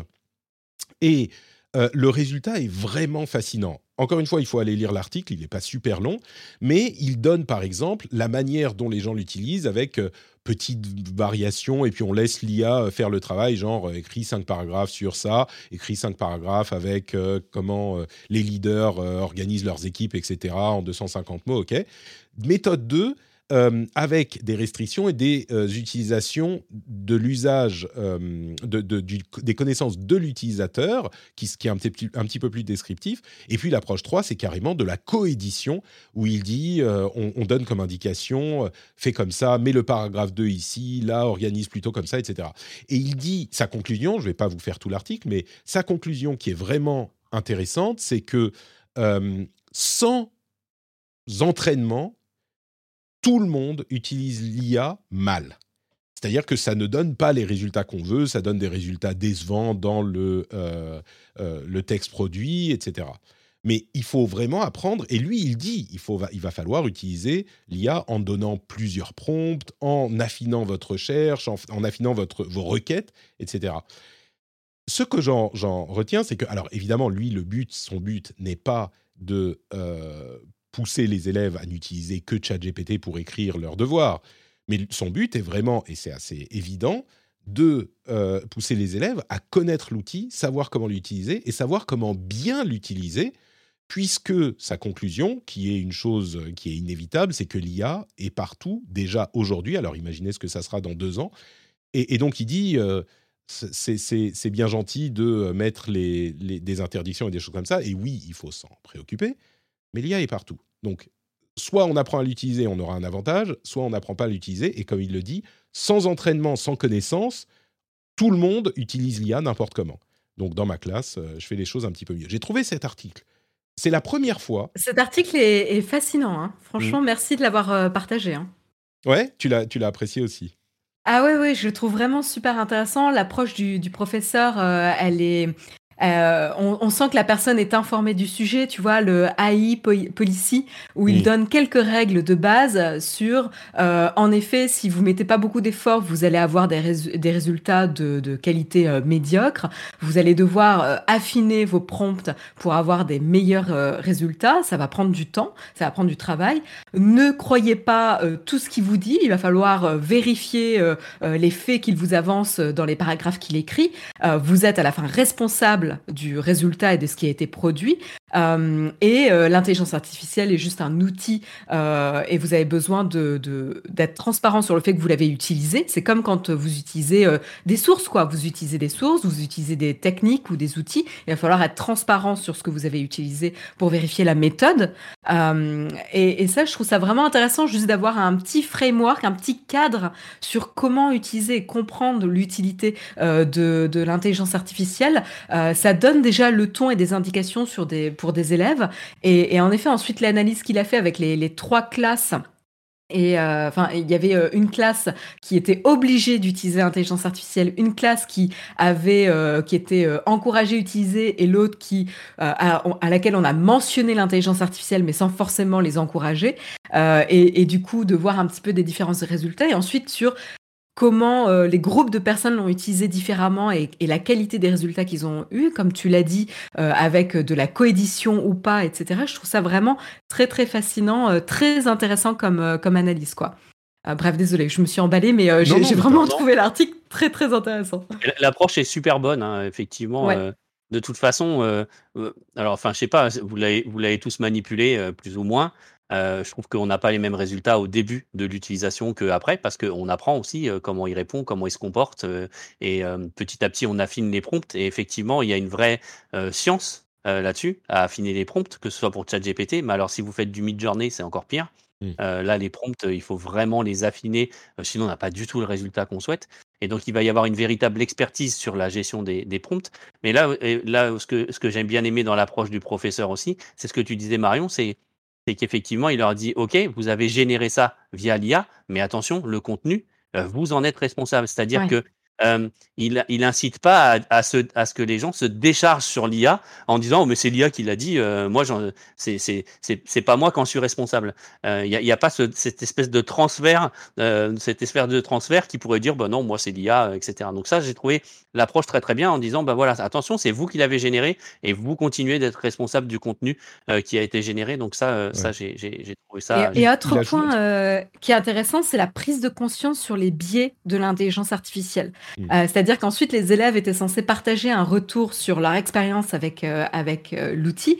Et, et, en fait, ils ont compris, bah, par exemple sur les images, que dès qu'ils généraient un MBA student, c'était un homme blanc mmh. d'un certain âge et il n'y avait pas de femmes. donc c'est bien parce qu'en fait ça va pointer et, et, mettre le doigt sur les biais de notre société qui sont décuplés dans ce type d'outils, qui sont malheureusement entraînés sur des modèles de données qui sont biaisés. Euh, et ça, il y a euh, un, livre très intéressant justement sur euh, comment les données du monde sont, sont biaisées sur les minorités et donc nous donne une vue biaisée du, du monde. C'est ces modèles, les modèles de données sur lesquels on entraîne ces intelligences artificielles sont malheureusement souvent biaisés et vont contenir moins de d'auteurs féminins, moins de diversité dans la représentation représentation euh, visuelle ou des personnes, etc. Euh, et donc, du coup, on va avoir euh, cette, cette, comment dire, cette augmentation des biais Ouais, ça, ne fait pas que reproduire, ça amplifie. C'est ça le danger en fait. C'est que ça ne fait pas juste reproduire, ça amplifie les biais déjà existants. Donc c'est ça le vrai danger euh, de, ce, genre d'outil, quoi. Donc c'est bien parce qu'il y a une prise de conscience des élèves en fait là-dessus. C'est ça, c'est-à-dire que la manière dont il fait euh, son approche euh, pousse à comprendre ces problèmes, alors que, évidemment, l'idée d'interdire, euh, qui est partagée par certains, dans les classes, on parle. Alors là, on parle d'université, hein, bien sûr. C'est peut-être pas exactement la même approche dans les dans les lycées, encore que dans les lycées ou les collèges, encore que. Mais mais si on interdit euh, ces usages, euh, bah effectivement, on va pas les comprendre. Et là, c'est une approche qui est beaucoup plus beaucoup plus proactive, qui va permettre de comprendre les outils. Et comme le fait remarquer Fanny dans la chatroom, Cédric Cédric Deluca nous disait il y a quelques semaines que lui aussi, dans son environnement euh, académique, euh, dit aux élèves qu'il faut l'utiliser, justement, appréhender la chose. Là où euh, ce papier est intéressant, c'est que c'est effectivement un compte-rendu de ce qui est important à comprendre dans ces usages, la manière dont ça se déroule, etc. Et puis, cette AI, policy que tu as noté, il y a un dernier paragraphe que je crois que tu as mentionné, je ne suis pas sûr, mais où il dit il faut inclure un paragraphe à la fin de votre euh, devoir qui explique comment et pourquoi vous avez utilisé l'IA. Sinon, euh, vous êtes en violation des, des, politiques, des règles euh, d'honnêteté académique. Donc, je trouve que cette approche est vraiment excellente. Il y a, à peu près tout, je crois, ce qu'il faut y avoir là-dedans. C'est un papier qui n'est pas très long. Et je vous encourage vraiment à lire, que vous soyez un professionnel, et en particulier, si vous êtes un éducateur ou euh, quelqu'un qui est dans le monde politique ou euh, qui a accès aux personnes dans le monde politique ou dans leur entourage, ou, etc., je pense que c'est important de s'intéresser de cette manière aussi, pas exclusivement, mais aussi à, euh, à ces outils et considérer l'IA comme un outil et pas comme un ennemi, au moins dans, dans certains contextes. Donc c'est comme un petit livre blanc de bonnes pratiques. Donc c'est à, diffuser, à diffuser largement, c'est clair. Donc, il sera dans la newsletter. Il s'appelle My, My, Class Required AI. Here's what I've learned so far. Et c'est sur un Substack. On parlait de newsletter. Hein, c'est sur un Substack. Et le, le monsieur s'appelle Ethan Molik. Voilà pour ce premier sujet des sujets restants, qui était quand même un, un gros sujet aussi. Je crois que Marion doit aller travailler. Ou aller manger. Je vais, voilà, je vais déjeuner rapidement pour reprendre le, travail. Je vais vous laisser. Je vous remercie en tout cas. C'était euh, des sujets passionnants comme toujours. Et je souhaite une bonne continuation d'émission. Merci beaucoup Marion. Aisa Design sur Twitter. Le lien sera dans les notes de l'émission. Euh, bon appétit, bon boulot. Et on se retrouve dans quelques semaines évidemment. Merci Marion. Et nous, on continue, Stéphane, vaillant. Euh, oui, on continue. On continue. On a encore quelques sujets à traiter. Euh, en parlant d'IA, tiens. Euh, oh, je ne sais pas si je vais, je vais en parler ici. Je voulais parler du reportage en Ukraine de, de Hugo Travers, Hugo Décrypte, que j'ai trouvé hyper intéressant parce que c'est vaguement lié à euh, cette histoire d'IA parce que on dit souvent que euh, avec les nouveaux médias et YouTube en particulier, euh, ça influence et c'est vrai les, grandes rédactions. Et le problème, c'est que les grandes rédactions ont une capacité à faire des grandes enquêtes, des grands reportages, etc. Et les YouTubers ou les blogueurs ou ce genre de choses n'ont pas cette même capacité parce que c'est des indépendants. Et il y a déjà eu des documentaires, des choses intéressantes qui ont été faites par des youtubeurs, mais là, ce reportage en Ukraine euh, de, Hugo Travers, qui est, pour ceux qui ne savent pas, euh, un youtuber qui euh, est avant tout youtuber et twitcher, qui est avant tout, qui traite de l'actualité politique et sociale en France, c'est un gros youtuber, et ben il a fait donc un reportage qui est, alors il est resté en zone libérée, mais il est allé en Ukraine, à, Kiev, et dans les villes voisines il a fait en fait un reportage de guerre. Et au-delà de la, substance du reportage lui-même, moi, ce qui m'a vraiment euh, marqué, c'est sa capacité euh, financière et organisationnelle à justement faire un reportage de guerre qui n'a rien à envier, je trouve, à un reportage qu'aurait pu euh, produire une rédaction d'une chaîne nationale. alors, il a 25 ans, il sort de YouTube, il sort de Twitch. Évidemment, on sent que c'est les premiers pas d'un journaliste, euh, ou on va dire les deuxièmes ou troisièmes pas d'un journaliste.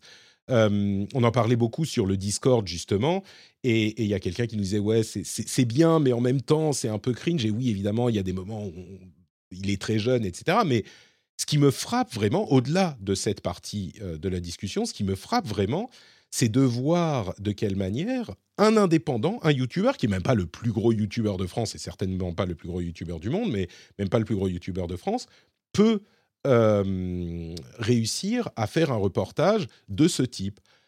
alors, pas, ça ne veut pas dire que tous les youtubeurs peuvent, tous les youtubeurs peuvent concurrencer toutes les rédactions, mais quand on dit le, problème de ces indés, c'est qu'ils n'ont pas les ressources pour faire des grandes enquêtes, des gros reportages. C'est vrai, et ça c'était très vrai jusqu'à maintenant, mais je me demande si on n'est pas en train de voir cette tendance peut-être s'infléchir un petit peu et euh, si des youtubeurs qui, comme ça, gagnent beaucoup d'argent, peuvent euh, investir cet, argent dans leur, cet argent dans leur euh, pratique, alors il avait une équipe, il avait un fixeur, il avait des producteurs, etc., évidemment. Mais, je trouve que c'est un signe intéressant. Et pourquoi c'est lié à l'IA Parce que la première réaction, c'est ça détruit l'existant, en quelque sorte. Et c'est vrai, c'est totalement vrai. Les nouveaux médias ont beaucoup fait de mal à la, à la presse traditionnelle, c'est sans aucun doute mais ça se reconstruit aussi derrière d'une manière différente peut-être, et en tout cas ça c'est une piste qui va dans ce sens, je trouve. Je voulais mentionner. Encore plus intéressant, savais-tu, Stéphane, que euh, la DARPA a fait voler des avions de chasse contrôlés par IA Tout va bien. Aucune inquiétude à avoir dans cette news. Non, non. les IA contrôlent des, des F-16 en vol. Euh, si tu nous écoutes. Non. C'est ça. Alors, c'est un test euh, et l'idée, selon la DARPA évidemment, c'est pas que l'IA remplace complètement les pilotes, mais qu'ils deviennent une assistance euh, aux pilotes.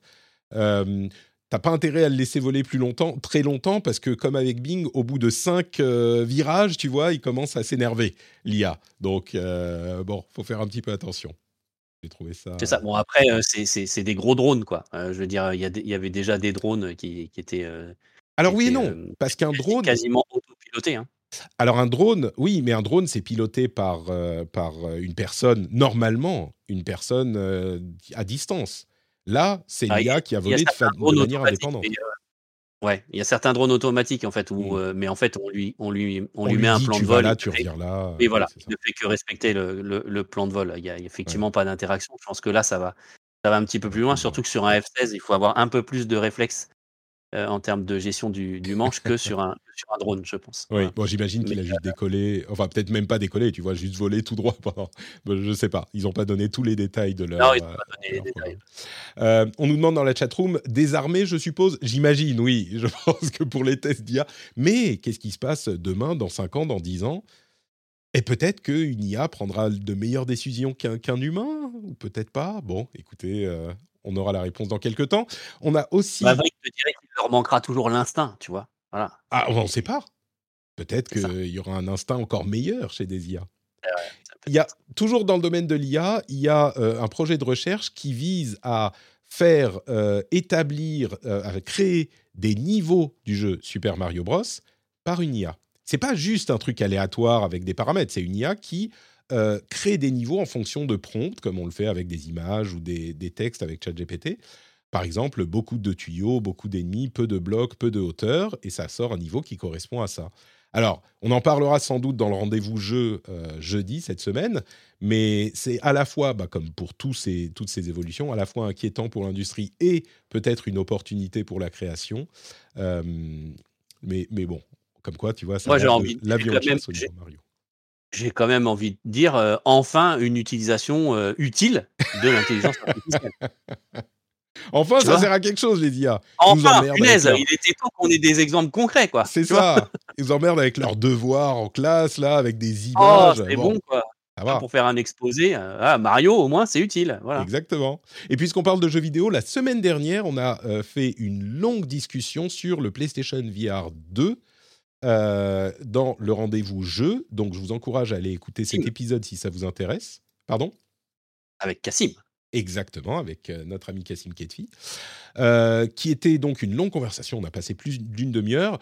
Allez écouter l'épisode si ce sujet vous intéresse. Mais en gros, la conclusion, c'était excellent matériel, perspective d'utilisation avec le, les logiciels déjà sortis et à l'avenir un petit peu plus préoccupante et puis c'est un petit peu cher. Donc, mais bon, on, on, a les détails. dommage qu'il n'y ait pas de lentilles pancake. Hein. Là, je rejoins. Euh, tu es, je rejoins tu es déçu. Je comprends. Mais ouais, je suis un, plus, bon, après, je suis team Xbox, donc euh, j'ai pas, j'ai pas de, j'ai pas de PS5, j'aurai pas de PSVR 2. Par contre, du coup, j'attends le méta.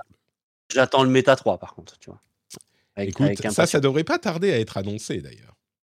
Ouais, ouais. Bah, là, je regarde, je lorgnais sur le Pico 4, qui lui a des lentilles pancake et qui a un contenu de plus en plus intéressant aussi. Mais, euh, mais bon, mmh. j'attends, un petit peu pour voir ce qui va, ce qui va sortir. Le, le MetaQuest 3. Euh, allez, on change un petit peu de sujet. Euh, le, une initiative d'un député français sur... Alors, on a beaucoup de, lois ou de propositions de loi qui touchent à l'âge et à l'utilisation de euh, certains réseaux, et en particulier, évidemment, quand on parle d'âge, on parle de jeunesse. Et euh, en l'occurrence, on parle, c'est un article de, Chloé Wattier, euh, l'excellente Chloé Wattier sur le, Figaro, qui nous rapporte une discussion, un projet de loi de Laurent Marcangeli, qui voudrait discuter d'une instauration d'une euh, autorisation pour la création de comptes sur les réseaux sociaux comme Instagram ou TikTok. Euh, donc son texte parle euh, d'un âge de 15 ans pour demander l'autorisation aux parents pour créer un compte. Il ne s'agit pas d'interdire l'utilisation, on n'est pas dans le cadre de, de contenu pornographique ou ce genre de choses qui ont aussi été discutées et qui sont à vrai dire mis en place, mais d'une demande d'autorisation pour que l'ado n'est pas la possibilité, alors on sait bien ce que ça veut dire, hein, n'est pas la possibilité, il y a toujours des moyens de détourner, mais ça soit euh, a priori plus difficile ou en, pratique interdit de créer un compte seul, sans l'autorisation des parents, avant l'âge de 15 ans. Alors, on peut discuter de tout, hein, l'âge de 15 ans, est-ce que c'est le bon âge, est-ce que c'est une bonne idée, mais j'ai l'impression que c'est pas forcément une mauvaise idée. Alors, peut-être que 15 ans c'est un peu trop âgé, mais avant 12 ans par exemple, ou 13 ans peut-être, moi j'aurais tendance à me dire, oui, trouver un moyen pour nécessiter l'autorisation du parent dans la création du compte, je pense que c'est peut-être une bonne idée. Toi, tu as des ados, donc tu es concerné par la chose. Qu'est-ce que tu en penses alors pour, pour, la création du compte, oui, parce que, là Là aujourd'hui, ils créent des comptes et en fait, euh, ben, ce qu'ils veulent pas que je vois, ils créent un deuxième compte euh, dont je suis pas au courant. Et, s'ils ne pouvaient pas, sans avoir une autorisation, pour créer un compte spécifique, tu vois, s'ils doivent. Alors après, le gros problème, c'est le moyen technique là, hein, mais. Euh oui. Alors, il y aura toujours des moyens de contourner pour les petits malins, mais dans l'idée, je suis pas contre parce que mmh. Euh, faut quand même rappeler que les réseaux sociaux, euh, c'est pas tout beau, tout rose. Euh, qu'à partir d'un certain âge, avant un certain âge, c'est compliqué. Toi, Facebook, par exemple, ils disent que c'est 13 ans. Euh, pour moi, 13 ans, c'est un peu, euh, c'est un peu jeune mmh. pour pour avoir un compte un compte sur Facebook ou sur ou sur Insta. 15 ans, ça me paraît, ça me paraît déjà mieux et avec un certain contrôle, contrôle des, des parents. Alors, les miens, ils jouent le jeu normalement, euh, voilà. Mais euh, je sais qu'à une époque, il y avait un soi-disant oubli de mot de passe, du coup deuxième compte. Mais bon, c'est papa, ils savent qu'ils peuvent pas trop jouer, donc bien sûr le compte je l'ai trouvé. Euh, mais, mais, tout le monde n'a pas forcément l'expertise que je peux avoir de par mon métier, etc. Mmh. Donc donc voilà, et puis après, il y a une question de confiance avec ses enfants aussi. Mais je, trouve ça pas idiot, après, voir comment les moyens techniques sont mis en, en, en place. Il va falloir que les, les plateformes jouent le jeu aussi. Quoi. Ça, c'est le problème, comme toujours dans ce genre de cas. C'est le problème avec l'accès aux sites pornographiques euh, également. Il y a des solutions qui sont en train d'être devisées. On verra à quel point ça fonctionne ou ça fonctionne pas. Mais c'est toujours le problème. Oui, établir la loi pour euh, restreindre ce genre de choses, pourquoi pas? Après, comment c'est mis en place techniquement? Il fut une époque où, peut-être parce que j'étais moi-même plus jeune, euh, je me disais, mais enfin, c'est n'importe quoi, on peut de toute façon passer outre, machin. Mais je crois que le, le, la fonction de la chose est évidemment de contrôler, mais également de poser l'interdit, même si certains vont passer outre. Tu vois, tu, mets la ligne et on sait bien, c'est comme pour le piratage avec la Dopi, qui est bon, clairement pas la, qui n'était pas forcément la, meilleure manière d'approcher la chose, mais c'est pour dire, il y a des trucs qui sont autorisés et des trucs qui sont interdits. Oui, on sait que euh, les, les, jeunes, les ados, machin, vont réussir à trouver des moyens, mais au moins, tu sais que l'interdit est là, et si tu passes outre, bah, tu sais que tu es passé outre. Donc, je trouve que toutes ces, ces, conditions, ah, si c'est quand même si c'est relativement cohérent quand même, il hein, ne faut pas que ça soit non plus une totale passoire, mais l'idée peut être valide même si c'est n'est pas euh, implémenté de manière infaillible, quoi, je pense.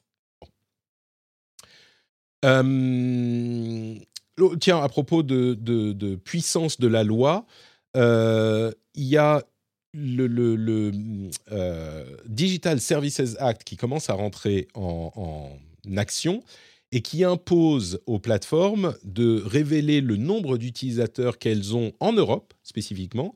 Le Digital Services Act est un, texte de loi européen qui euh, régule la manière dont fonctionnent les services numériques euh, de manière assez stricte et on a notamment appris que euh, YouTube a 401 millions d'utilisateurs en Europe. Ça fait beaucoup. Hein. L'Europe, euh, c'est combien? 450 millions 300 millions 400 euh, millions de, personnes. Facebook a 255 millions. Instagram 250 millions, TikTok 125 millions et Twitter 101 millions. Alors au-delà du chiffre, entre parenthèses, on a appris entre-temps que Snapchat avait 750 millions d'utilisateurs dans le monde. Dans le monde, 750 millions d'utilisateurs euh, actifs mensuels. On parle d'utilisateurs actifs mensuels, euh, augmentation de 25% en moins d'un an. C'est incroyable. Snapchat qui était au bord de la mort, moi je croyais qu'ils étaient à 150 millions, un truc comme ça. Euh, c'est le double de Twitter. Hein. Donc ils étaient au bord de la mort il y a quelques années. Ils ont continué leur petit bonhomme de chemin. Bref. Mais 447 millions hein, en Europe, pour, pour info. Tu vois, donc YouTube 400 millions, c'est 401 millions, c'est pas mal. Oui, c'est clair. ce, que, ce que ça me, ce que ça m'évoque, moi, cette idée, c'est que c'est un changement là encore. je, je, suis le, j'essaye toujours d'être ouvert au changement d'idées, au changement d'opinion. même si parfois je suis, je suis ferme sur certaines, il y a des choses où il faut aussi pouvoir évoluer. Et en l'occurrence, je pense que ça pointe du doigt la, mmh, le rôle des gouvernements et plutôt même la force des gouvernements face aux GAFAM et aux, géants de la tech. Parce que pendant de nombreuses années, la tendance était plutôt de se dire, oh là là, les, les géants de la tech, les GAFAM, les Facebook, les Amazon, euh, ils, sont, ils sont tellement énormes qu'on ne peut pas contrôler ce qu'ils font, ils sont aussi puissants que des États. Et, et, c'était, il, il, y avait une sorte de, pas de défaitisme, mais enfin de, de, de fait accompli euh, qu'on ne pouvait pas vraiment influencer. Et aujourd'hui, on se rend compte qu'avec les différents textes, alors le premier c'était le RGPD évidemment, mais ça a continué depuis. Eh ben non, c'est pas qu'on n'a pas le choix et qu'on peut pas euh, contrôler, c'est qu'on fait des lois, on se met tous, et en particulier au niveau de l'Europe, parce que quand un pays européen euh, fait une loi, c'est beaucoup plus, ça a beaucoup moins d'impact que quand l'Europe entière se met d'accord pour faire un truc. Donc la puissance de l'Union européenne là est, est assez claire, mais quand on fait des lois, eh ben, les sociétés, qui sont juste des sociétés, elles s'y plient. Et elles sont bien obligées de s'y plier. Et oui, elles vont essayer de faire du lobbying et du machin, c'est le jeu, c'est normal. Mais euh, là, en l'occurrence, elles respectent les lois en essayant, comme les ados qui passent outre les autorisations aux parents, de contourner peut-être. Mais euh, d'une manière générale, bah, quand, quand, la loi dit quelque chose, des sociétés doivent euh, faire en sorte de la respecter, en particulier quand tu mets des, des responsabilités pénales ou, financières sur les dirigeants. Ça, ça marche très très très bien. Hein, mais, mais, mais bon, c'est, et le, le DSA et le DMA en sont de, de très bons exemples, je trouve. Euh, donc voilà, c'était une chose que je voulais noter. Et puis, conclusion, euh, Salto. Salto disparaît dans un mois environ. J'ai beaucoup aimé l'article de euh, Marie Turcan sur Numérama qui titre La mort de Salto est un immense gâchis. Je trouve ça assez juste. Euh, là encore, on s'est beaucoup moqué de Salto. Salto, c'est la plateforme de streaming française, franco-française. Hein. Vous en souvenez, elle a été lancée quoi en 2019-2020. Euh, elle avait réussi visiblement à atteindre 600 000 abonnés payants en 2022. C'est pas rien quand même, 600 000. Ah oui, c'est pas les 10 millions de, Netflix, mais c'est pas rien. et, surtout, elle a atteint ce, ce, chiffre avec des moqueries incessantes, possiblement de ma part aussi. Je me souviens plus si moi j'étais sur le sur le ton, euh, bah, on ne sait pas, faudrait tester. moi, je crois que c'est l'angle que je prenais sur ça, parce qu'il n'y a pas de raison. Mais c'est vrai qu'il y avait beaucoup de moqueries. Euh, et puis surtout, il y a eu beaucoup de problèmes euh, légaux et, administratifs qui sont bien intentionnés au niveau de la France peut-être, mais qui ont peut-être aussi mis, je, vous réfère à l'article de, Marie, qui ont peut-être mis aussi des bâtons dans les roues d'une plateforme qui aurait pu à terme peut-être un petit peu compter en France et pourquoi pas s'étendre au niveau européen, peut-être en faire euh, un truc européen. On aurait eu accès à plein de chaînes européennes pour notre abonnement. Ça, ça permet aux chaînes en question d'atteindre euh, plus de clients potentiels sans forcément bouffer leur, euh, leur marché local. je trouve que c'est un petit peu dommage cette histoire de Salto malgré tout. ils ont eu que des problèmes et en particulier avec l'interdiction la, de la fusion entre euh, M6 et TF1. Bon, euh, ça, a forcément, ça a forcément fait capoter le truc, mais je sais pas. Moi, je trouve que c'est dommage, cette histoire de Salto. Pas partie des gens qui, qui s'en moquent ou s'en réjouissent. Bah moi, au début, je disais haha, mais bon, comme je suis euh, comme je me suis dit bon c'est français etc au début je m'étais euh, je m'étais abonné. Je suis resté abonné un mois deux mois et après honnêtement euh, je me suis aperçu que j'y allais pas que ça manquait de contenu. Euh, alors peut-être parce que c'était le début et je vais pas redonner sa chance après. Et c'est vrai que je suis resté sur des plateformes un peu plus un peu plus mainstream. D'autant que, avec, la, hein. Non, puis avec ma, enfin, tu vois, avec ma fille euh, et, euh, et, mes ados, ben Disney Plus, il y a Marvel et, et tout, donc c'était quand même vachement mieux. Voilà, euh, Netflix aussi, donc on est abonné déjà à ces deux-là. Ça en faisait un troisième. Le replay, je l'ai sur Molotov, tu vois, donc du mmh. coup, j'avais pas d'intérêt, j'avais pas d'intérêt. mais je suis assez d'accord que c'est c'est du gâchis. Hein. Il y avait il y avait il y avait une cible. On dit dans la chatroom 600 000, c'est c'est c'est rien.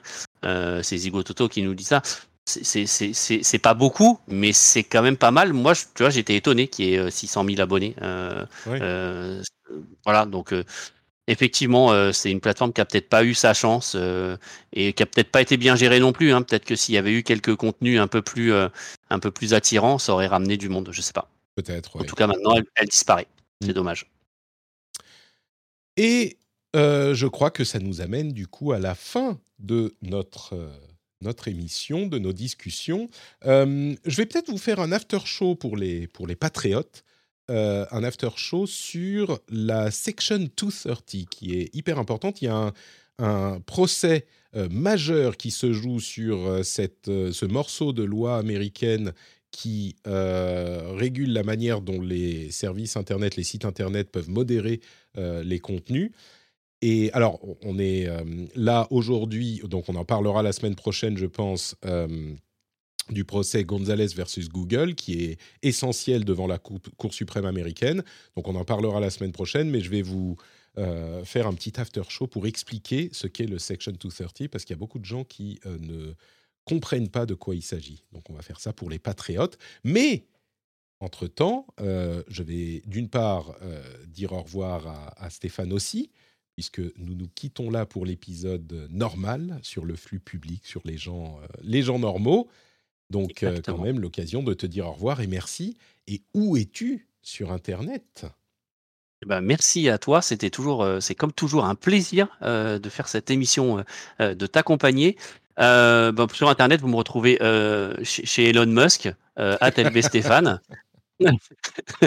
voilà. Et, euh, et, sur YouTube, Révolution 3D et sur Twitch aussi. Mais je, vais essayer de refaire du contenu. Mais c'est vrai que ces derniers mois, j'ai été euh, très très pris. Et puis j'ai eu des petits soucis de santé, donc j'étais moins actif. Euh, mais voilà, je vais essayer de, de, reprendre, de reprendre un petit peu tout ça. Très bien. Donc dans tous les cas, tu es sur, El, tu es sur Twitter, LB Stéphane, juste là. Exactement.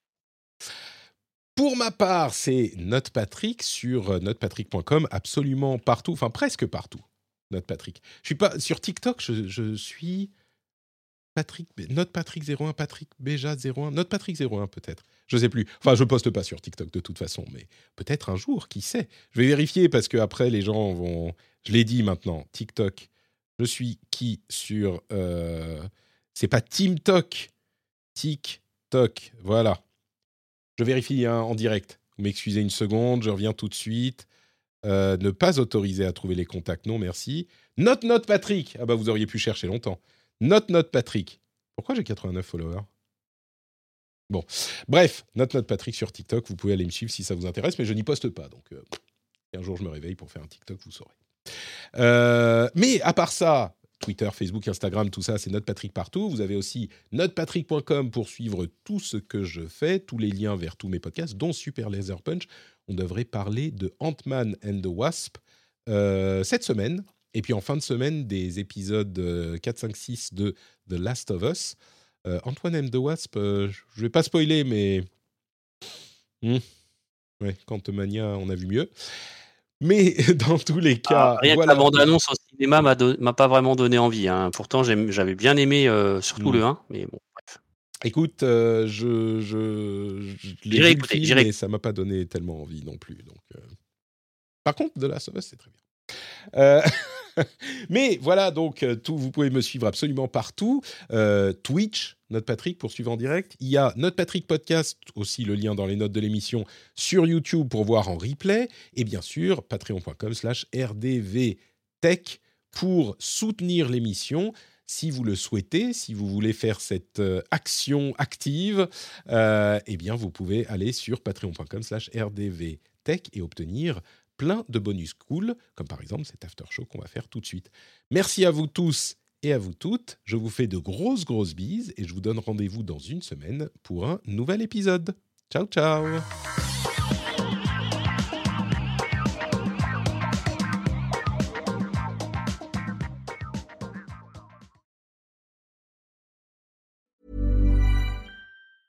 Spring, is that you?